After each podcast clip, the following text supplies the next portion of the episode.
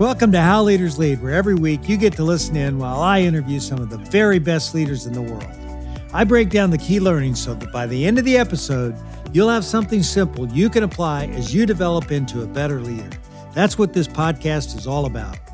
Well, I couldn't be more excited about this conversation because the new NFL season kicks off this week. Yeah, that's right. Football is back, baby and it's the perfect time to sit down and talk with my friend Roger Goodell, the commissioner of the National Football League.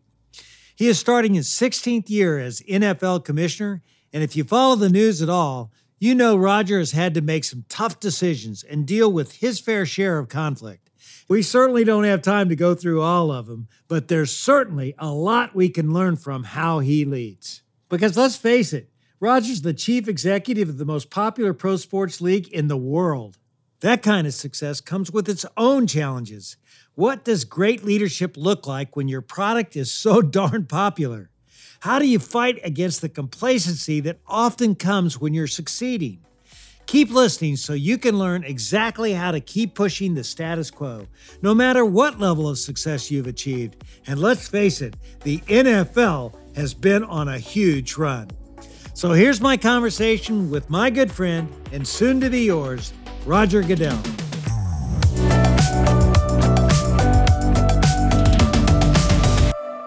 You know, Roger, I wish I was there to greet you in person, but I got to tell you, you've got one of the strongest handshakes that I've ever experienced in my life. I feel like I got to get ready for it. Did you get that from hanging around all those football players? I'm mean, where's that strong handshake come from? Well, I think you should mean what you do, one. But two is it probably does come a little bit from shaking hands with a bunch of big guys and strong guys.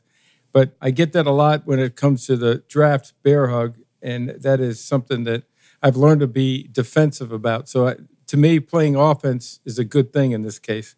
The commissioner's signature is on every single football. What was that experience like the first time you saw it when you took the job? You know, you never really think about that when you're going to be commissioner of the NFL. You really don't fast forward to that. So the day after I was elected, somebody gave me a football with my name on it. And the first time you look at that, it's sort of startling and it hits you a little bit.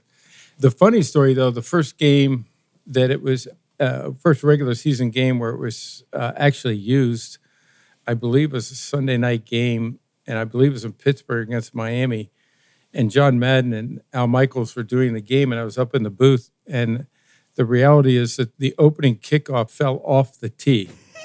and I said, "This is not a good start." And, and and Coach Madden gave me such a hard time about it, and I actually have it in my office right uh, on the other side of the room. And what a keepsake that is, you know.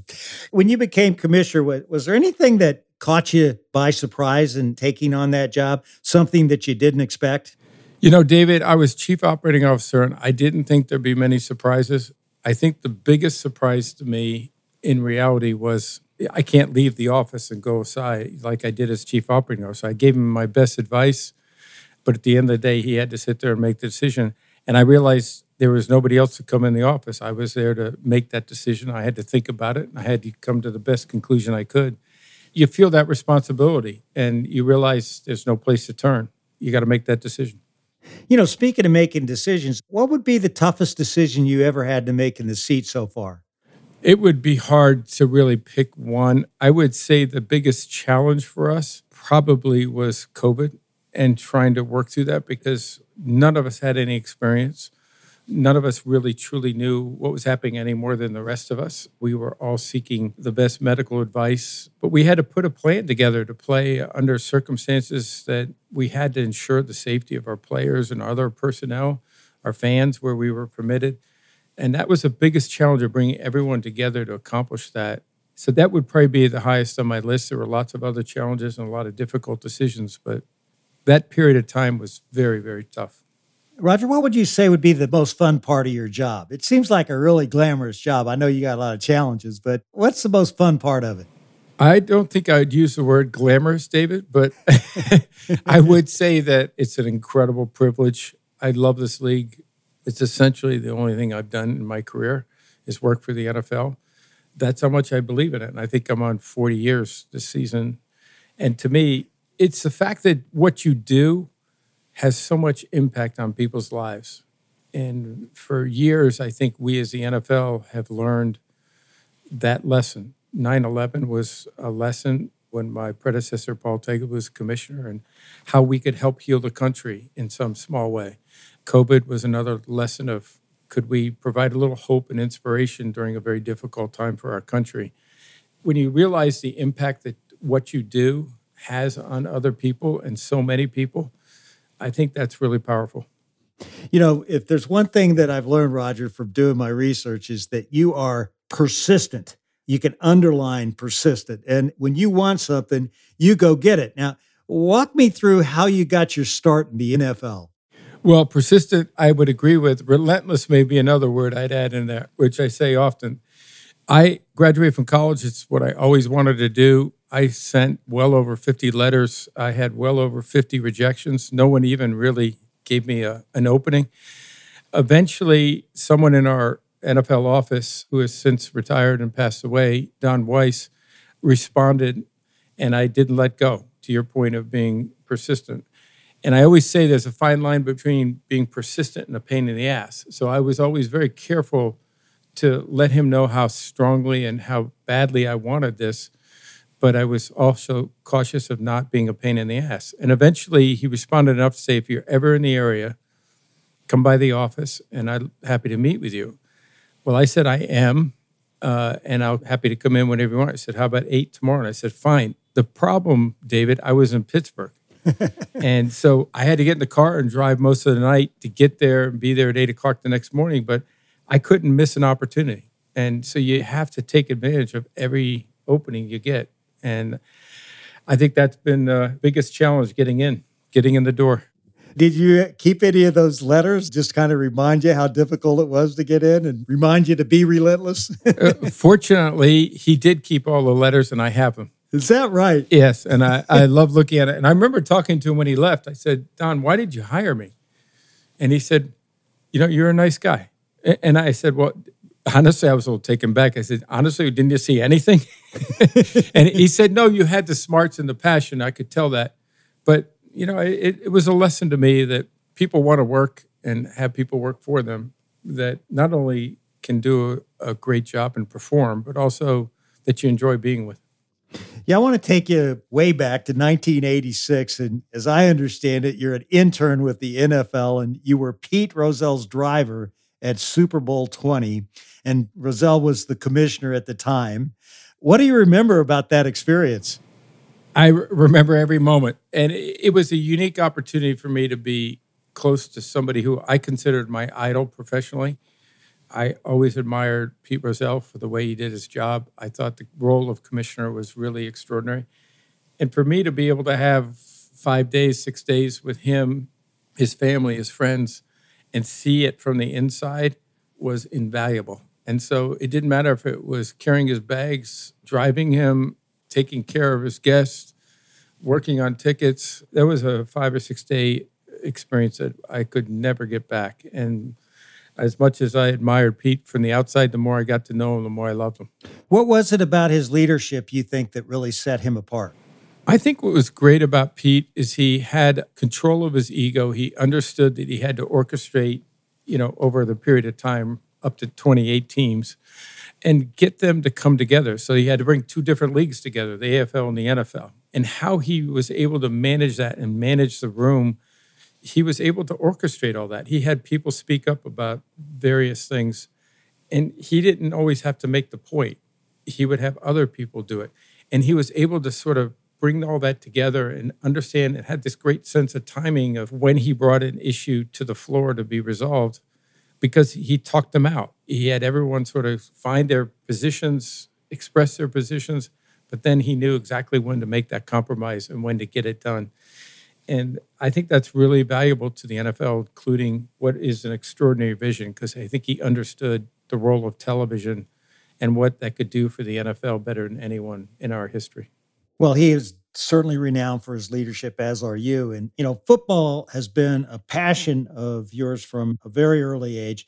And here we are kicking off another season, which has got to be a thrill for you.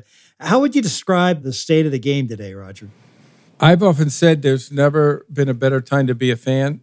I think the quality of the game, the competition, the safety of the game, the incredible stars that we have, particularly at the quarterback position, and they're so young still. So many of our quarterbacks and star players really have so many wonderful days ahead of them. I think that's exciting for the game, for our fans, for our teams.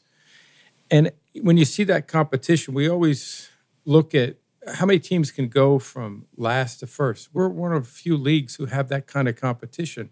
Unfortunately, teams go from first to last, but that creates hope in every market prior to the season, which is what we're in the business of doing. And people could come in and say, Are we going to be the Cincinnati Bengals of the 2021 season this year?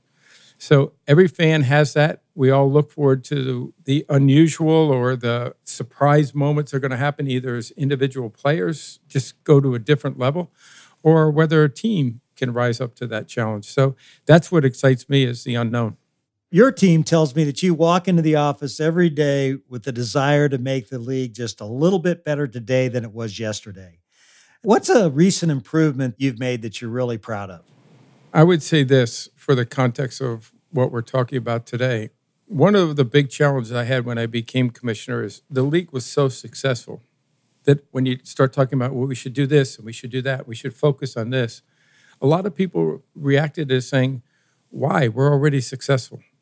And my answer to that is because we can get better. And it's sometimes harder to drive change in a successful organization for that reason, that people are somewhat resistant to change. And why take the risk? We're already at a great level. My view is the NFL has got so much more potential, and we can grasp that and we can achieve that if we continue to be smart about the decisions we make, we continue to act like we're number two and continue to find new ways of doing things. So, this year coming into the season, a big change for us. We have our first new game media partner in Amazon Prime on Thursday Night Football. First time we've moved to a streaming platform exclusively. And I think it's going to change the way football is watched over the years because of the technology. But I also think it's exciting to have a new partner that is cited to be on Thursday Night Football and, and going to promote it to a level that's never happened before. So that kind of thing really excites me. I understand that you take regular trips to Silicon Valley to meet with tech companies. And what's the motivation behind that? And what do you hope to come back with after those trips? a new perspective, an understanding of what's happening in technology and with companies. We don't just go see companies that we'll likely do business with. We actually see companies that we admire that are finding new solutions out there using their technology, their products, and try to see how we can apply that to ourselves and how we can make the NFL better. If a partnership somehow evolves from that, that's fine, but that's not the objective. And in most cases, that doesn't happen the reality is what we do is we understand other industries better, other companies better, and how we make the NFL better. You know, speaking of Silicon Valley, I heard you met with Steve Jobs at Apple headquarters, and in one of your meetings, he gave you the seed of an idea that you executed to improve the fan experience in every stadium. Tell us about it. First off, Steve Jobs is an icon. So it was fun for me to get his perspective on the NFL. He was very engaged. Uh, you know, he said, you know, one thing I would really think about is, and I know this is going to sound at this stage rather old, he said, you really got to figure out how to get Wi Fi in your stadiums so that you can improve the experience for fans in the stadium. And we set out to do that. Now, obviously, we've been able to do that. We have Verizon, who has got wonderful 5G. So we've long bypassed that time. But what it told me was the importance of technology in improving the experience for our fans, whether it's on television or on media platforms, or whether it's in our stadium, and the importance of doing both. Our experience in the stadium is really important through media. And we saw that in 2020 when we had empty stadiums. It's a tougher experience for people to watch something where nobody's watching it.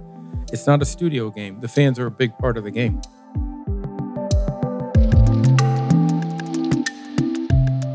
We'll be back with the rest of my conversation with Roger Goodell in just a moment. But I want to ask you how do you stay motivated once you reach a certain level of success? Well, not too long ago, I sat down with Wendy Clark, who's a fantastic ad executive and the global CEO of Dentsu International. She's the walking definition of success, but she still sees herself as an underdog. In our conversation, you'll hear exactly how to lean into that underdog mentality and use it as fuel to fight complacency. We always have to take the challenger mindset because if you take the challenger mindset, you care. You always think of yourself as David going up against Goliath, right? And you try harder. You don't sit back on your laurels. You don't think, oh, I've got this done, and then Pepsi comes along and eats your lunch. So I think the challenger mindset just keeps you hungry, it keeps you focused, it never lets you rest.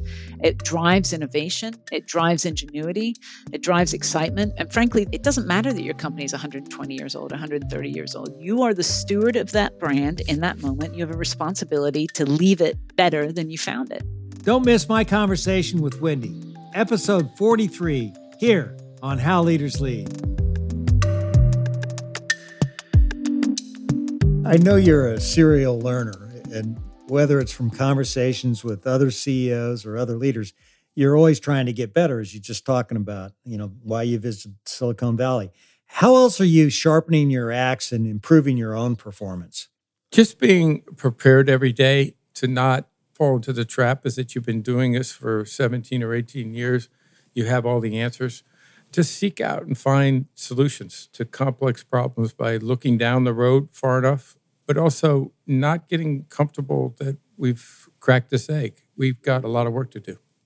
It seems like you see complacency as a real enemy that you try to fight every day. Uh, what do you do to really jar your organization to make people not get so comfortable? I mean, you are really successful. I mean, the league has never been more popular. How do you jar people into getting out of their comfort zone? Well, David, I was probably a little bold on that because actually in 2006, when we had the search process to become commissioner at the final presentations. There were five candidates, and that was exactly my theme. The biggest risk we have as the NFL going forward is complacency. And it was probably a little bold to say that to people who were enjoying a great deal of success, but I really do mean it. And in fact, that theme has been intertwined with most of my comments to the ownership over the years, but most specifically and most recently at our annual meeting this year because I really do believe the NFL is at a level of success that we've never been before. But I think our opportunities are so great right now that it's on us to seize that. And missing that opportunity would be a failure for all of us. I think when you can identify the opportunities and the potential for success, I think people get that. And I think it's your job to identify that and make that vision clear for them. And they understand if doing nothing is a risk in and of itself. So let's seize that opportunity. You know, speaking of identifying opportunities, you seem to be really making a big push to make the game global. I mean, that had to be a pretty jarring thought. I mean, we're going to go all the way to London and play football. I mean, come on, think about the air travel. I mean, you got to be kidding me, Roger. Listen, it's our biggest growth opportunity. The world is shrinking. The opportunity to be able to reach fans on a global basis and partners is easier. And frankly, every time we introduce our game to a new market and to a new fan base, they embrace it. And you see how those fans go from being a novice fan to a very sophisticated fan. When we play in London, which we're now doing three times this year, there are, more jerseys from 32 different teams than any stadium I know. The fans are sophisticated about the rules, the strategy. They know when to boo, when to clap. It's like being in a stadium in the States. And I think that's a tribute to the fact that our game has incredible potential. We just have to find the right ways to share it and grow it with our global audience. And media is making that easier. You know, we used to play preseason games internationally because of the issues you're talking about. Most coaches would say, hey, what are you doing? We can't fly overseas. But what we found, the first game we played over there, one of the teams, I think it was the Giants, went on and won the Super Bowl that year. And they actually credited playing internationally as part of that reason because it was a chance for them to take a breath. They were all overseas together and it brought unity to the team. And coaches saw a different side of this. And so this year, the first game overseas will be our 100th international game, regular season game. And the last team of the 32 is Green Bay, and they'll be playing in that game. And what we've been able to do is demonstrate a great experience that can be done for the teams, but also not in any way be negative from a competitive standpoint. So teams have actually embraced it, and we actually have more teams wanting to go than we can handle. And that's a good problem to have. As you say, that the NFL has never been in a stronger position. And recently, you negotiated a massive deal uh, $113 billion for television rights for the next decade. What does this deal make possible for all parties involved? And what did it take for you to really get that deal done? Well, we negotiated that during the 2020 season. So that in and of itself was pretty difficult. The biggest objective here was to continue our prominence on the broadest reach of television and other media platforms. So for us, it was one thing to get the right economics, but it was more important for us to get partners who were going to take our content and make it even more attractive by using innovative technology and to put more behind the promotion and give people a different way to view NFL football. And then we wanted it to be able to reach the broadest audience. And broadcast television still has the biggest platform right now and has the biggest viewership. And that was important for us. But we also had to look to how we were going to be able to adjust to the changing media landscape, which is changing hourly, daily, and it's something that we wanted to be prepared for. So for us, getting into more digital opportunities to be able to take one package on Thursday night, as we talked about with Amazon Prime, and put that on a streaming package, to be able to work with our partners to figure out other digital opportunities, to be able to have opportunities on social media, to be able to engage fans where they wanted, but also how they wanted, and to be able to create new opportunities for them to do that. All of that was critical in the context of that, and to bring all that together with obviously the right economics, but also the right opportunity for us to continue our grow our game through these great partners. You know, I, I, wouldn't be serving our listeners well if I didn't ask you to to walk through what you see as the keys to negotiation because you do a lot of it. What are two or three things people should be thinking about the next time they're trying to get a deal done that's really been effective in your own negotiations? Well, number one, David, we really try to pick the best of the best as partners we're fortunate to have that, but I think we've been really careful in selecting partners who we think can really add value through that partnership. We also really look for alignment. We look for partners that have aligned interests and make sure that our deals, however we negotiate them, we're clear about our objectives internally and frequently with whoever we're negotiating with to make sure we achieve those objectives and we both understand what those objectives are so we can both create value. And we really look at creating value for our partners and we want the negotiations to be successful, but we more importantly want the deal to be successful and that we can work together and create value that we may not have imagined in the midst of a negotiation. And so at the end of a deal, we want people saying, You exceeded expectations, we exceeded expectations. It's been a great deal. And I think your last negotiation is probably important in the context of your next negotiation. Because if you don't have a track record for that, people look suspect at you. And so we've always been able to achieve that. And I think that's important. Have you ever used the tactic of, you know, just walking away from the table and saying, hey, we're so far apart? Oh, yeah. No, I think sometimes you have to do that, David. I think you can impress some people how important a particular issue is to them. But until you walk away, I think they don't know that you've really reached your end game. And I, I, think it's really important to be able to do that, but you can't do that bluffing, David. And I, I think that's the real key point. If you're going to play that card and you're going to be able to do it, you better be prepared to walk the walk. And so for us, when we do it, we have to be really certain that we're prepared to walk away from it when we do that.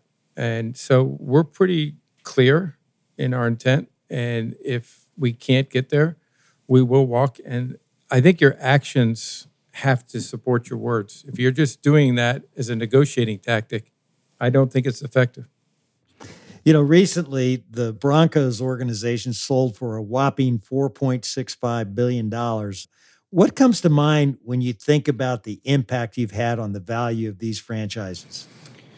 Well, listen, it starts with there's only 32 we're relatively conservative in our ownership policies. We could probably open our policies up. We have pretty conservative debt covenants.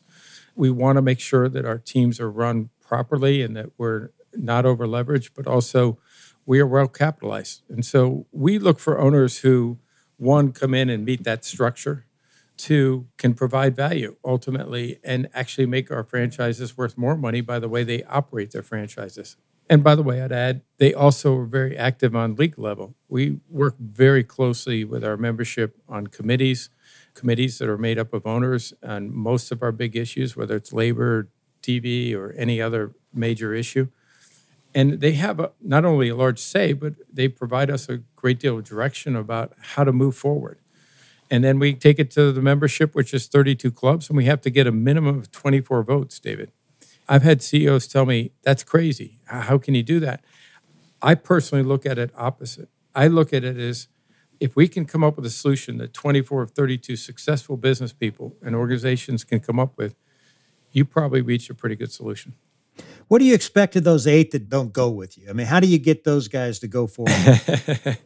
All we have to do is get the 24. I always seek to try to get 32 because I want there to be not just a consensus, I want there to be unanimity. That's not always possible. And, and, there are a lot of times clubs would vote for any number of reasons why they're going to vote against it.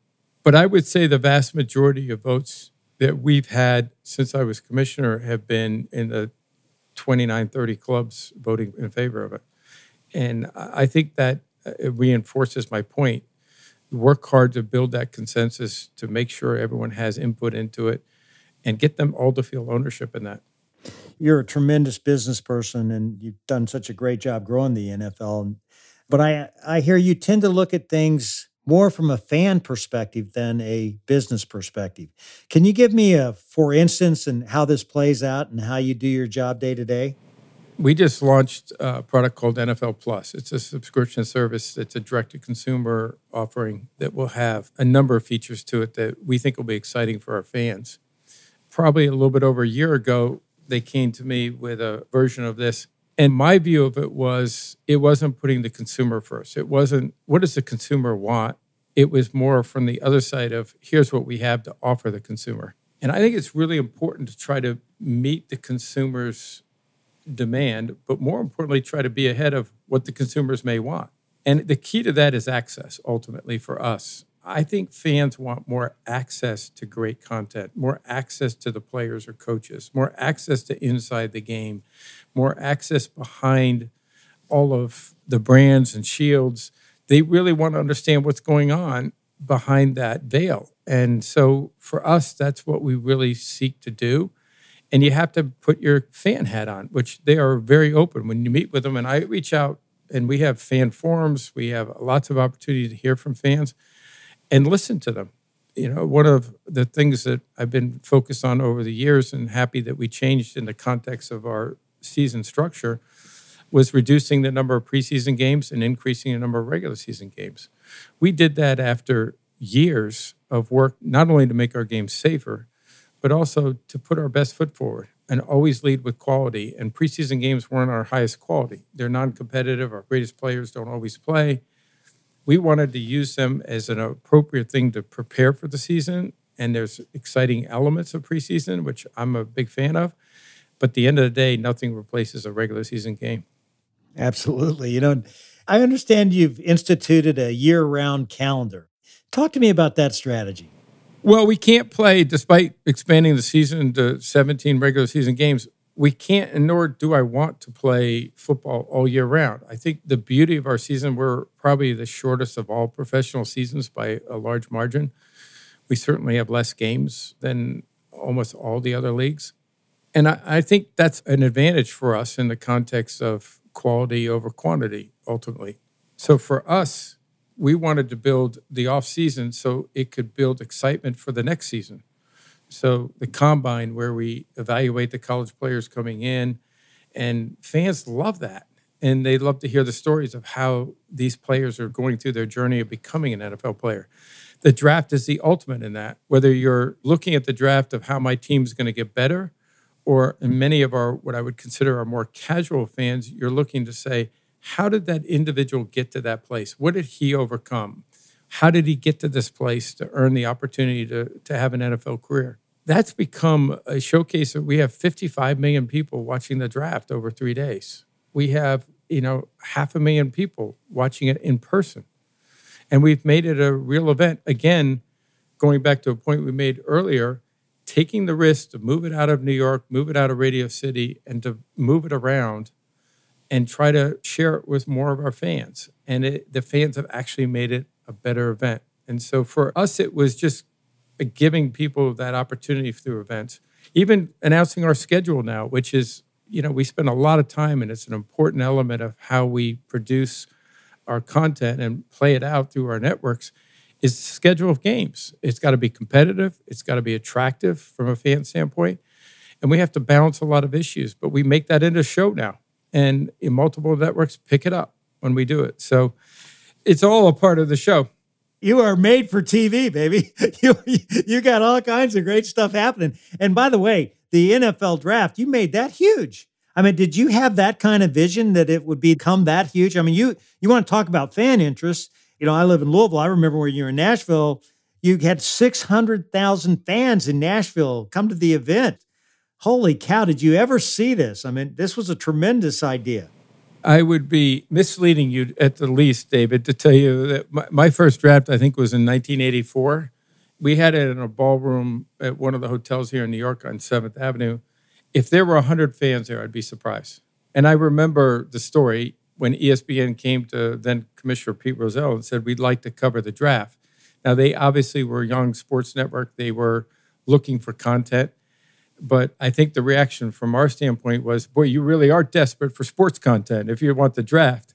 but ESPN helped us really build that. And, you know, eventually we started moving it to different venues in New York.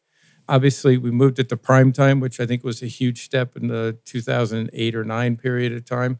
We shortened the rounds to make it more attractive for fans. We brought players in, which I think was exciting. And then I think the real topper to that was when we moved it around and we gave each city, like Nashville, an opportunity to present it the way they wanted to. And I think that was magical for us. And then the interaction with the fans, I think it's all been really important. You know, I love watching just so I can watch you get booed. well, you're you probably booing right there. I can hear you. Yeah, right there. I'm I, going, hey, what, what's that like when you get booed so loudly, Roger? I mean, you know. You know, uh, uh, David, I always remember that the first time that really happened, I think was 2011 in Radio City. We had just called a lockout. So we were two months into a lockout. And when I first came up to the podium, it was not only deafening, I could actually physically feel it. It almost pushed me back.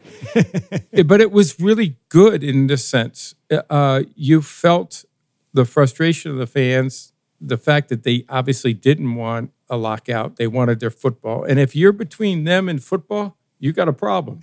and I understood that, but I also understood how important it was for us to get the right agreement so that the game could continue to grow. And you have to go through pain to get to the right place. And that was clearly a painful experience for us. Roger, what's something about getting to announce the draft picks that most people wouldn't know? Can you give us a little behind the scenes secret or fact? Well, I think the biggest thing is the pronunciations because you do not want to mess that up because this is a big moment for these young men and their families.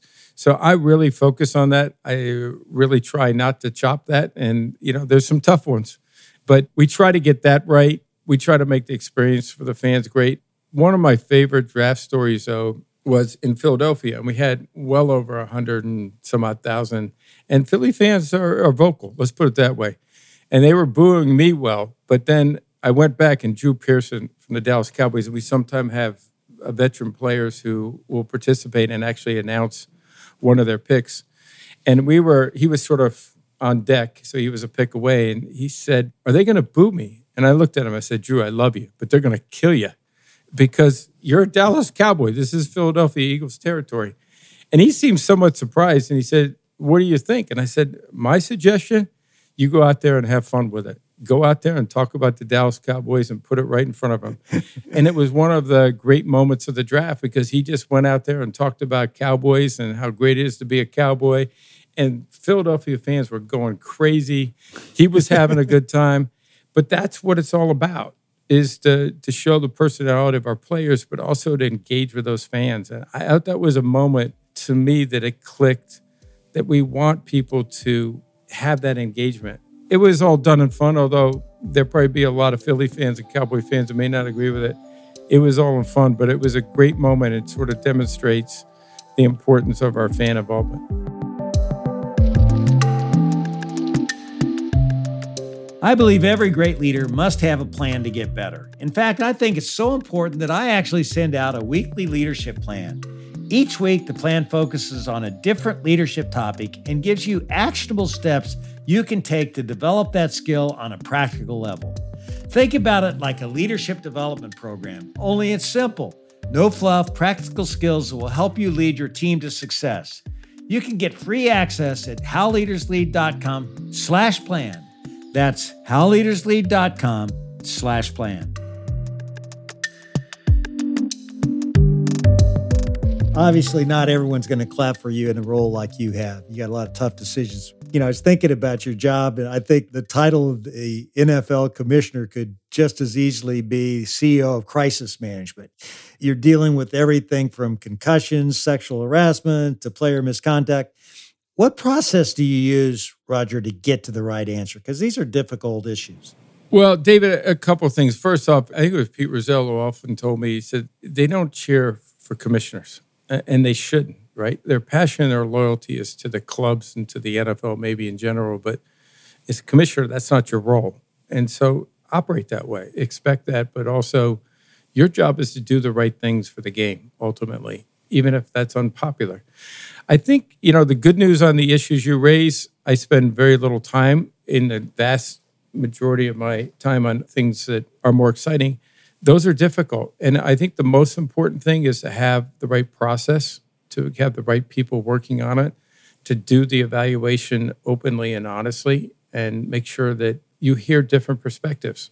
You know, when you're making decisions, it's really important to hear alternative perspectives if you feel so strongly about a particular issue, you shouldn't be afraid to put it out there and let people shoot at it and try to see if it stands up to the criticism. And listen, a, a lot of these things, you're never going to make everybody happy. Sometimes you're never going to make anyone happy. But the reality of it is, you got to try to do the right thing. And the right way to do that is to be thoughtful, hear every bit of information you can. When we make a bad decision, the thing I most regret is if we didn't think of something, if we didn't analyze a perspective appropriately. You know, there are a lot of decisions, as you know, that you make, and we make thousands of them, you know, in a very short period of time. You can't be right on all of them. The bottom line is you want to make sure you're thoughtful, though, and you try to make sure that you've thought of those issues. Those things that come up, you're going to miss on those sometimes there are times when everybody misses. Believe me, I miss more than I would care to recall.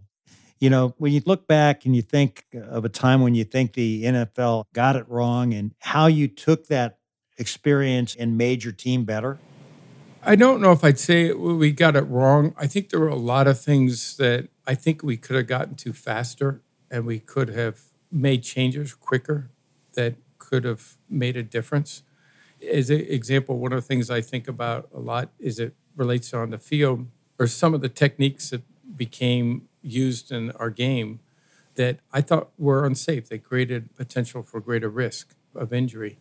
And we stepped in to try to get ahead of that and take those techniques out. It's not popular because fans think that you're changing their game. And one of the things I've often said, I don't think people believe that we could make our game safer and still make it better. So they thought you were changing something they love and it would never be the same.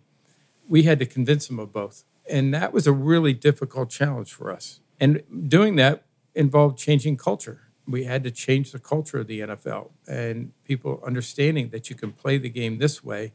It's safer and it's not going to enjoy the thing we all love about the game the competitiveness, the, the, the hard hits, but that we would keep our players safer. And I think we've proven that over the years. I was watching a historical special on the NFL, and you know the safety issue's been around since Teddy Roosevelt. He got together with Harvard and Princeton and tried to change the rules. I mean, it's a never-ending battle as you go forward. You're right, and I, I actually have read all that, and I think about that in the early 1900s. At that time, there were this is before helmets, but there were skull fractures, and players actually died on the field from that. And so the helmets came along, and Teddy Roosevelt forced a lot of changes in the game because he believed in the values of football. And I do too. And I think about that all the time. There are so many positives from playing this game that I would never give up for a moment. But we still owe it to everyone to make the game as safe as possible. And I think we've done that. Yeah, I think you've definitely made a lot of great changes on that front. And, you know, when you have challenge and conflict, I understand that you get calmer. You know, people describe your leadership as you are calm when the, there's thunder and lightning out there. And how do you stay calm in these tougher situations? Because you do have big ones.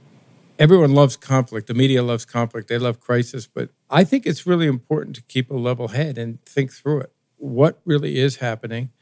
where is the problem, identify that correctly, and start focusing on solutions. And it's not always a straight line. It's not always popular. It sometimes means you're going to have to go through some rough waters to get there. But ultimately, you got to think long term and you got to make those tough decisions that require you to have a calm head and to require you to think through it and not be emotional. I, I like to think in my life, at least, most bad decisions I made, I was emotional. And as you know, a lot of times emotion isn't help us think clearly. And I, I, think when you can try to bring it down and just try to think through it clearly without emotion, um, not that I don't have a lot of emotion, believe me, I think that's going to lead you to a better conclusion. You know, you mentioned COVID earlier and as being one of the great challenges that you had, and you're the only league in the world to play every single game during the pandemic. And as I understand it, you got the union to agree that if a game isn't played, the players aren't paid. How'd you find common ground on that one? Well, it's even more complicated because in March of 2020, literally before the world was shutting down a few days, we had completed our CBA of 10 year extension, but the players were actually voting on a, on a Sunday morning. And I remember that vote came in by probably over 2,000 votes, and I think it was approved by just around 30 votes. So it was really close. And I think back of that now, had we not actually had that agreement and the players had that agreement, the challenges we would have had. The fact is that we had this foundation, which is our new CBA.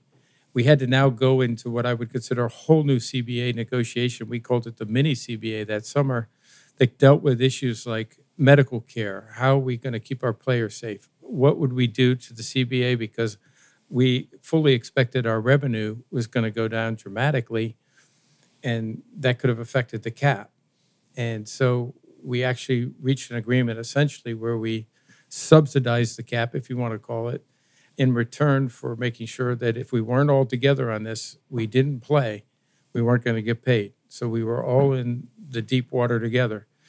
And I think ultimately that was the key is that we were all working towards one goal, keep people safe, play our full season. So two goals, I guess. But that was the mantra for us. And we were all incented to do that and disincented if we didn't reach that goal. And we all had something at risk.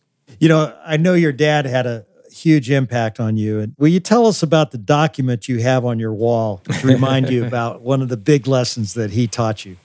I do. I have it, and I walk by it every day, and I think about it so frequently because my dad was appointed from a congressional seat in New York as U.S. Senator when Bobby Kennedy was assassinated. And shortly after he got into a Senate seat, and he only had two years left in the term, I remember him sitting down with the family, and he said, I'm going to stand up for something that I believe in. Uh, I'm going to introduce legislation to end the Vietnam War. The president, who is a Republican as I am, will not be happy, and more than likely, I'll lose this election because they won't be happy and they'll want a senator in there that's going to follow the administration's lead, and I'm not. And he did it for the right reasons. He ended up losing the election, and what it taught me, David, and the reason I keep that legislation, it's a copy of the legislation from '68. I keep it there to remind me that you have to have the courage to do the right thing even though you know that there are going to be significant negative consequences. But when I make a decision, I know people will disagree. Calling a lockout is a very hard thing to do, but I knew we had to do it to get to a better place.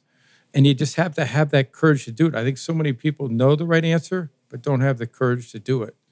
And that was the lesson that I carry with me from that moment. And I actually shared that with the owners at that same speech in 2006 of why I thought I was prepared for this, that I would have the courage to do the right thing. That's awesome story. You know, Where'd your passion and love for football originate, Roger? Were you like a superstar in high school and college? I'd love to tell you that, David, but I know you won't believe me. So anyhow, you've seen my golf game. Yeah. I know I've seen your handshake, so you scare the hell out of me. I do not want to have a collision with you, okay? well, that was the only thing I was good at is the collision part. But I grew up in Washington, D.C. We had a one of the public parks, kitty corner from our elementary school, John Eaton Elementary School, was called John Eaton Playground. And we used to go over there almost every day. We throw our jackets down in the corner we played tackle football with no pads, no nothing. And we did it until the sun came down. And I just loved the game of football. I loved the strategy. I loved the contact. I loved the teamwork. I loved every aspect of it. And somebody gave me a Duke football when I was about six years old, and I slept with that for weeks. People tease me that I still sleep with it, but my wife can vouch I don't. But the reality it is, I just fell in love with the game, and I love playing it. I realized that I wasn't going to be an NFL player, I probably regret one thing in my life and not playing college football. But I chose to pursue a career in the NFL from a different perspective. I thought that was a better approach. And that's when I, I fell in love with Pete Rozelle and what he did as commissioner. And I, I always felt that was such an important way to contribute to the game if I couldn't play. And I started when I was in college saying, I want to pursue a career in the NFL. And I studied what the league did. I studied what Pete Rozelle did. I read everything I could when I graduated from college, I wrote my dad a letter and I said, Thank you for the opportunity to go to college. And I have a couple things I want to make sure I do in life. And that's one, to make you proud, and two, be commissioner of the NFL. And that was probably the most foolish statement I could ever made. I would have loved to have been there when my dad read it because he probably laughed out loud. That's like saying you want to be president when you're a kid and having it come true. Well, it's almost worse if you look at it from a number standpoint because we're 102 years old and I think I'm the eighth commissioner. this has been so much fun, Roger. And I want to have a little bit more before I let you go with my lightning round here. so you ready for this? Okay. I don't know. All right. Here we go. What are three words that others would use to describe you? Stubborn, determined, and I hope fair. If you could be one person for a day beside yourself, who would it be and why? Nobody. With all due respect, I always say I'm never going to want to be somebody else. I am the most fortunate person in the world. I never spend a moment thinking about anybody else in the sense of I want to be that person. I love what I do, grateful for my family, friends, coworkers, and this opportunity. So I don't spend a single moment thinking about that. I actually believe that because you've been doing this for 40 years and you saw it, and this is what you wanted to do. And I've never had anybody answer it that way. Somebody will at least give me something, okay? What's your biggest pet peeve? People don't give you 100% effort. Now, are you allowed to have a favorite football team?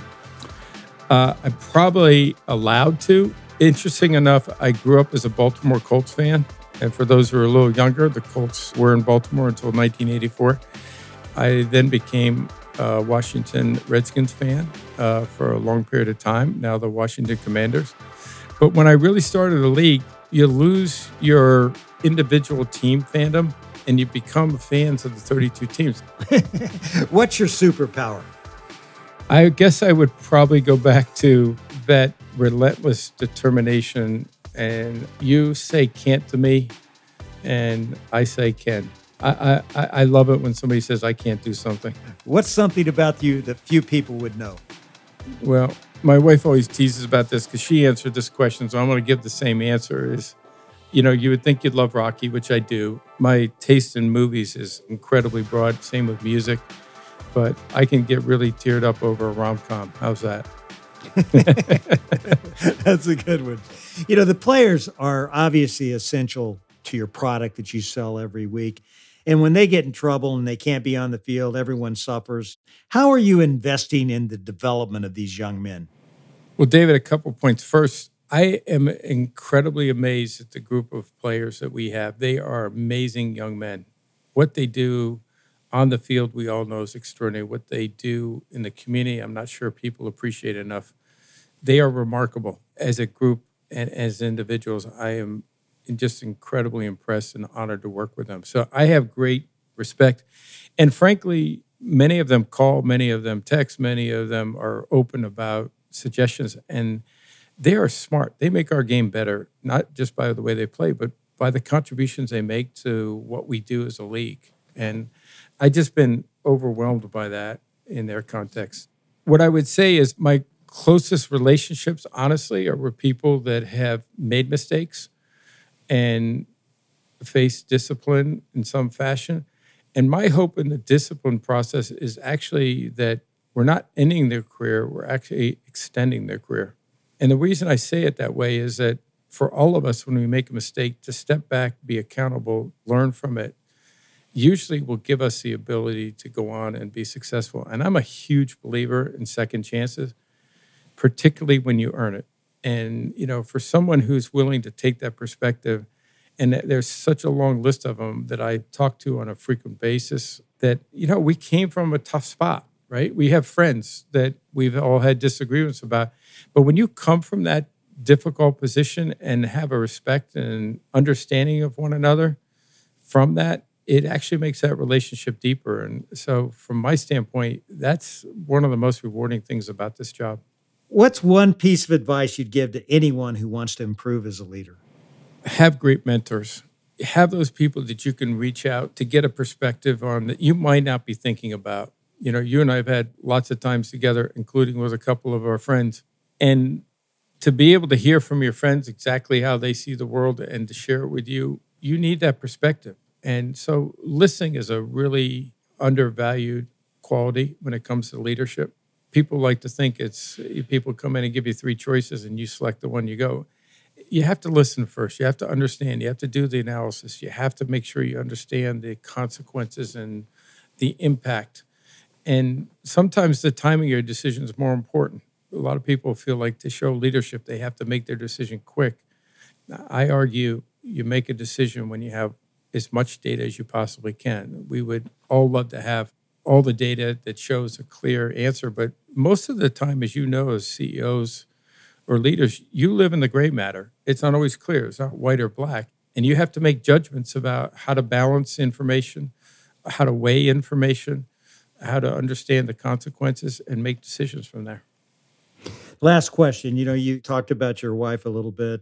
How do you balance it all with your partnership with your wife, who I know is very special to you. How does that play into how you do your job? Well, I'm really fortunate. I have a wife who is successful in her own right. She had a, a television career and was extraordinarily successful in that. So I think she understands the pressures of that.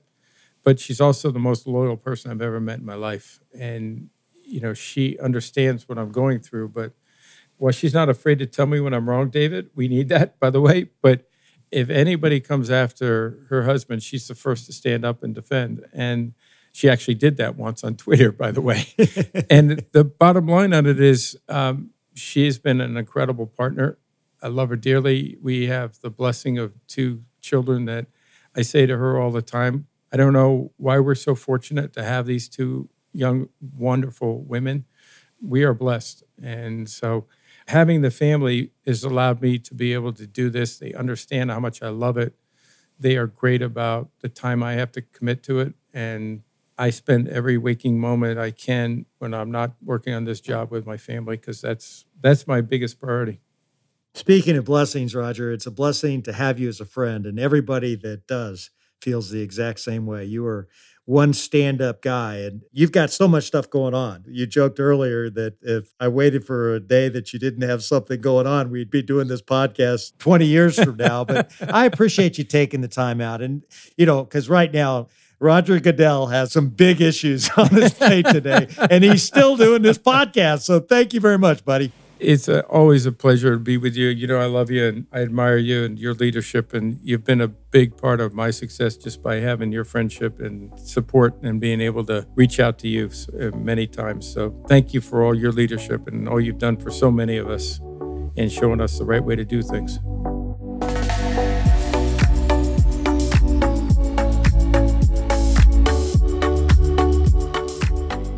Boy, it's always so inspiring to talk to Roger. He never, and I mean never, stops looking for ways to improve. Even though the NFL is wildly popular, he is just relentlessly out there advancing the vision, challenging the status quo, finding new opportunities, and making sure the future is even more successful than the present. Now, that is a lesson for any great leader. So, this week, I want you to think about an area of your business or your life where you're doing pretty well.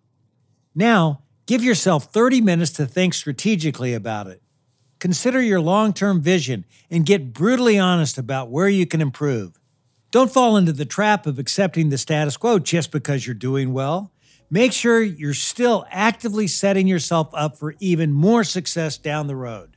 So, do you want to know how leaders lead? What we learned today is that great leaders fight complacency. Coming up next on How Leaders Lead, I'm talking with Mark Erwin, President and CEO of Bardstown Bourbon and the former head of our nation's elite fighting force, the Delta Force. You got to build those real relationships where people trust both ways, right? I've got to trust that individuals are doing what they say they're going to do, the integrity's there, and they got to trust the same of me. Even more important is that everyone has a common vision and an understanding of what you're trying to achieve, and that they have individuals who are empowered and freedom to operate. And then that you actually are able to provide the assets and resources. That's when teams really perform. So be sure to come back next week to hear our entire conversation. Thanks again for tuning in to another episode of How Leaders Lead, where every Thursday you get to listen in while I interview some of the very best leaders in the world. I make it a point to give you something simple on each episode that you can apply to your business so that you will become the best leader you can be.